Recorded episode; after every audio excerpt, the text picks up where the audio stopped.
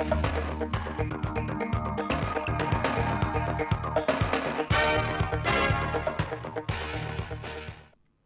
kính chào quý vị và các bạn đến với bản tin thời sự 16 giờ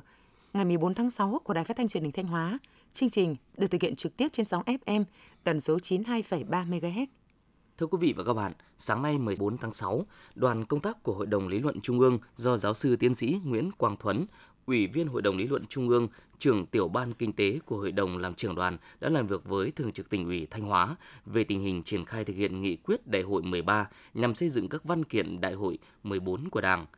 Thay mặt Ban Thường vụ tỉnh ủy, đồng chí Bí thư tỉnh ủy Đỗ Trọng Hưng đã thông tin tới đoàn công tác của Hội đồng Lý luận Trung ương về tình hình triển khai thực hiện nghị quyết Đại hội 13 của Đảng, nghị quyết Đại hội Đảng bộ tỉnh Thanh Hóa lần thứ 19, những kinh nghiệm, cách làm sáng tạo của tỉnh Thanh Hóa trong phát triển kinh tế xã hội, xây dựng Đảng và hệ thống chính trị. Đồng chí Bí thư tỉnh ủy đề nghị Trung ương tiếp tục đẩy mạnh việc hoàn thiện thể chế, nghiên cứu, xây dựng chiến lược liên kết kinh tế vùng trong chiến lược phát triển quốc gia, tạo cơ sở cho việc xây dựng quy hoạch, kế hoạch, chương trình phát triển phù hợp với mỗi vùng và liên kết vùng, đẩy mạnh phân cấp, phân quyền, xác định rõ trách nhiệm giữa chính phủ với các bộ ngành, giữa chính phủ, các bộ ngành với chính quyền địa phương, gắn phân cấp, phân quyền với việc tiếp tục đẩy mạnh cải cách hành chính. Sáng nay, Đảng ủy khối cơ quan và doanh nghiệp tỉnh Thanh Hóa đã tổ chức hội nghị tập huấn quán triệt triển khai các văn bản về công tác kiểm tra giám sát đợt 3 năm 2023. Tại hội nghị, các đại biểu đã được Ủy ban kiểm tra Đảng ủy khối cơ quan và doanh nghiệp tỉnh Thanh Hóa hướng dẫn nghiệp vụ triển khai nội dung các văn bản mới về công tác kiểm tra, giám sát thi hành kỷ luật Đảng, những điểm mới trong các quy định của Trung ương về công tác kiểm tra giám sát và kỷ luật của Đảng. Đồng thời các đại biểu đã trao đổi kinh nghiệm, những vướng mắc trong việc thực hiện nhiệm vụ kiểm tra giám sát và thi hành kỷ luật Đảng ở cơ sở. Qua đó, giúp đội ngũ cán bộ làm công tác kiểm tra, nắm vững các quy định, hướng dẫn của Trung ương cũng như những điểm mới trong công tác kiểm tra giám sát và kỷ luật của Đảng, nâng cao hiệu lực hiệu quả công tác kiểm tra giám sát và thi hành kỷ luật Đảng của tổ chức Đảng. Đoàn công tác Ban chỉ đạo diễn tập tỉnh Thanh Hóa vừa kiểm tra công tác chuẩn bị diễn tập khu vực phòng thủ tại huyện Thọ Xuân. Đoàn công tác đã kiểm tra hệ thống văn kiện, kế hoạch và công trình xây dựng sở chỉ huy diễn tập, các khu vực tổ chức thực binh, kết cấu các tình huống thực binh. Qua kiểm tra, đoàn công tác đánh giá cao tinh thần trách nhiệm của cấp ủy chính quyền huyện trong lãnh đạo chỉ đạo, triển khai nhiệm vụ diễn tập. Đoàn kiểm tra yêu cầu Ban chỉ đạo diễn tập huyện Thọ Xuân tiếp tục đẩy nhanh tiến độ các hạng mục công trình đúng quy cách chất lượng, làm tốt công tác tuyên truyền để các tầng lớp nhân dân hiểu rõ tầm quan trọng của cuộc diễn tập khu vực phòng thủ huyện năm 2023. Nhân kỷ niệm Ngày Quốc tế tôn vinh người hiến máu 14 tháng 6, sáng nay, Hội Doanh nhân trẻ Thanh Hóa đã tổ chức chương trình hiến máu tình nguyện với chủ đề Giọt hồng doanh nhân trẻ Thanh Hóa. Chương trình có khoảng 200 tình nguyện viên tham gia. Trong buổi sáng ngày hôm nay, các tình nguyện viên tham gia hiến máu đều được khám sàng lọc, đo huyết áp, kiểm tra sức khỏe trước hiến máu. Kết thúc buổi hiến máu, ban tổ chức đã tiếp nhận được 150 đơn vị máu, đạt 75% trong tổng số tham gia ban đầu. Sáng nay ngày 14 tháng 6, Quỹ Bảo trợ Trẻ Em, Sở Lao động Thương binh và Xã hội tỉnh tổ chức lễ trao tặng học bổng và xe đạp cho học sinh có hoàn cảnh đặc biệt khó khăn của huyện Nông Cống. Quỹ Bảo trợ Trẻ Em, Sở Lao động Thương binh và Xã hội tỉnh phối hợp với các nhà tài trợ trao tặng 10 suất học bổng cho 10 em có hoàn cảnh đặc biệt khó khăn tại xã Tân Phúc và 4 xe đạp cho 4 học sinh nghèo chưa có phương tiện đến trường của xã Tê Thắng. Đây không chỉ là món quà có ý nghĩa vật chất mà còn thể hiện sự quan tâm, trách nhiệm xã hội của các nhà tài trợ đối với học sinh có hoàn cảnh khó khăn vươn lên trong cuộc sống. Tiếp theo là thông tin trong nước. Theo dự toán, tổng số tiền được dành cho quỹ hoàn thuế giá trị gia tăng của năm nay là 186.000 tỷ đồng, nhưng hiện tại mới chỉ hoàn thuế được 1 phần tư dự toán. Lý giải nguyên nhân, Tổng cục thuế cho biết có nhiều doanh nghiệp đề nghị hoàn thuế rất lớn, nhưng khi gửi hồ sơ xác minh lại đang có nhiều dấu hiệu rủi ro vi phạm pháp luật cần thời gian điều tra xác minh lại. Hiện Tổng cục Thuế đang chỉ đạo Cục Thuế các tỉnh khẩn trương hoàn thuế ngay đối với các hồ sơ đề nghị hoàn thuế giá trị gia tăng đã đủ điều kiện hoàn thuế. Đồng thời, tổng hợp các vướng mắc, báo cáo các cấp có thẩm quyền có giải pháp tháo gỡ để nhanh chóng giải quyết các bộ hồ sơ hoàn thuế đang tồn động. Chính phủ vừa ban hành Nghị định số 31 quy định xử phạt vi phạm hành chính về trồng trọt. Theo nghị định này, Mức phạt tiền tối đa cho một hành vi vi phạm hành chính về phân bón đối với cá nhân là 100 triệu đồng.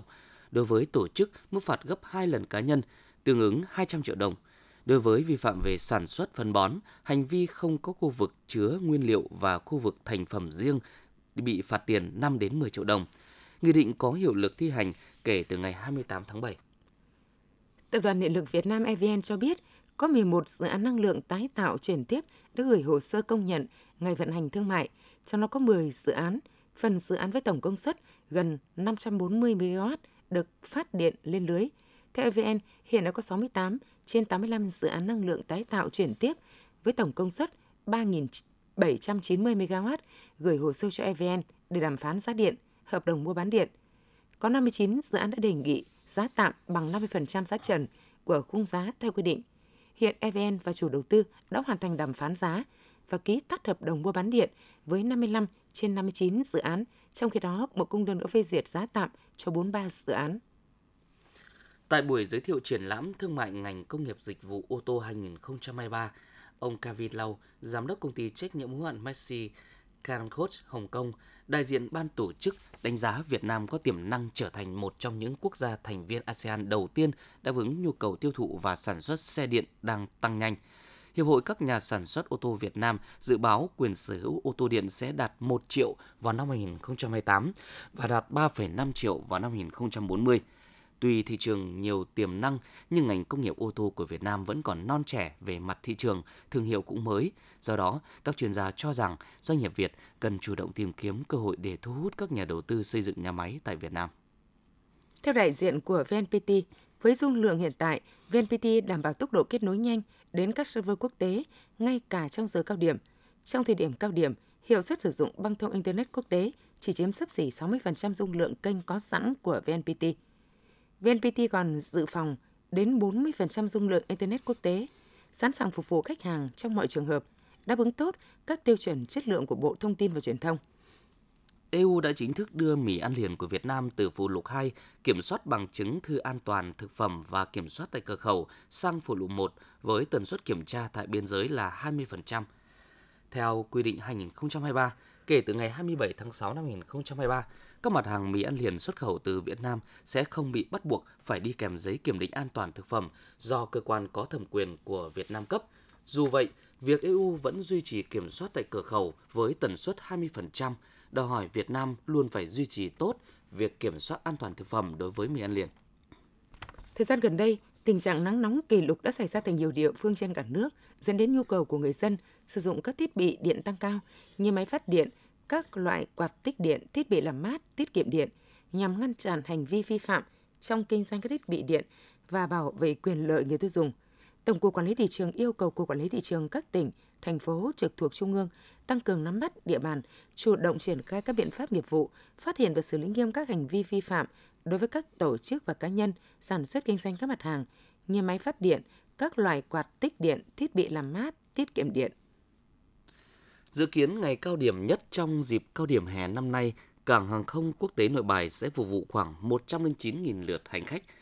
Cảng hàng không quốc tế Nội Bài khuyên cáo hành khách cần có mặt trước giờ bay 2 tiếng đối với chuyến bay nội địa và 3 tiếng đối với chuyến bay quốc tế để tránh nguy cơ chậm chuyến. Sáng 14 tháng 6, Trung tướng Tô Ân Sô, người phát ngôn Bộ Công an cho biết, tình hình an ninh trật tự toàn tỉnh đã trở lại trạng thái bình thường. Trong đêm 13 tháng 6 đã có một đối tượng tham gia vụ gây mất an ninh trật tự ra tự thú. Như vậy đến nay, đã có 3 đối tượng tham gia vụ việc ra tự thú để hưởng khoan hồng. Tổng số đối tượng bị bắt giữ trong vụ gây mất an ninh trật tự tại huyện Cư Quyên, Đắk Lắk là 46 đối tượng. Công an Đắk Lắk tiếp tục kêu gọi những người lầm đường lạc lối ra tự thú để được hưởng khoan hồng. Phòng Cảnh sát Môi trường Công an tỉnh Hà Nam cho biết đã khởi tố vụ án gây ô nhiễm môi trường tại chi nhánh công ty trách nhiệm hữu hạn xây dựng giao thông Long Nguyệt, địa chỉ xã Thanh Thủy, huyện Thanh Liêm. Trước đó, chi nhánh công ty trên bị bắt quả tang đã đổ thải gần 412 tấn chất thải công nghiệp trái phép ra môi trường. Quá trình điều tra, cơ quan công an xác định ông Phạm Quang Sơn, quận Hai Bà Trưng, Hà Nội, phó giám đốc công ty và ông Nguyễn Hữu Tuấn, huyện Phú Xuyên, Hà Nội, quản lý trạm trộn công ty là người trực tiếp thực hiện các hành vi vi phạm pháp luật nêu trên. Hiện cơ quan cảnh sát điều tra công an tỉnh Hà Nam đã khởi tố bị can đối với ông Tuấn và ông Sơn về hành vi xả chất thải trái quy định ra môi trường.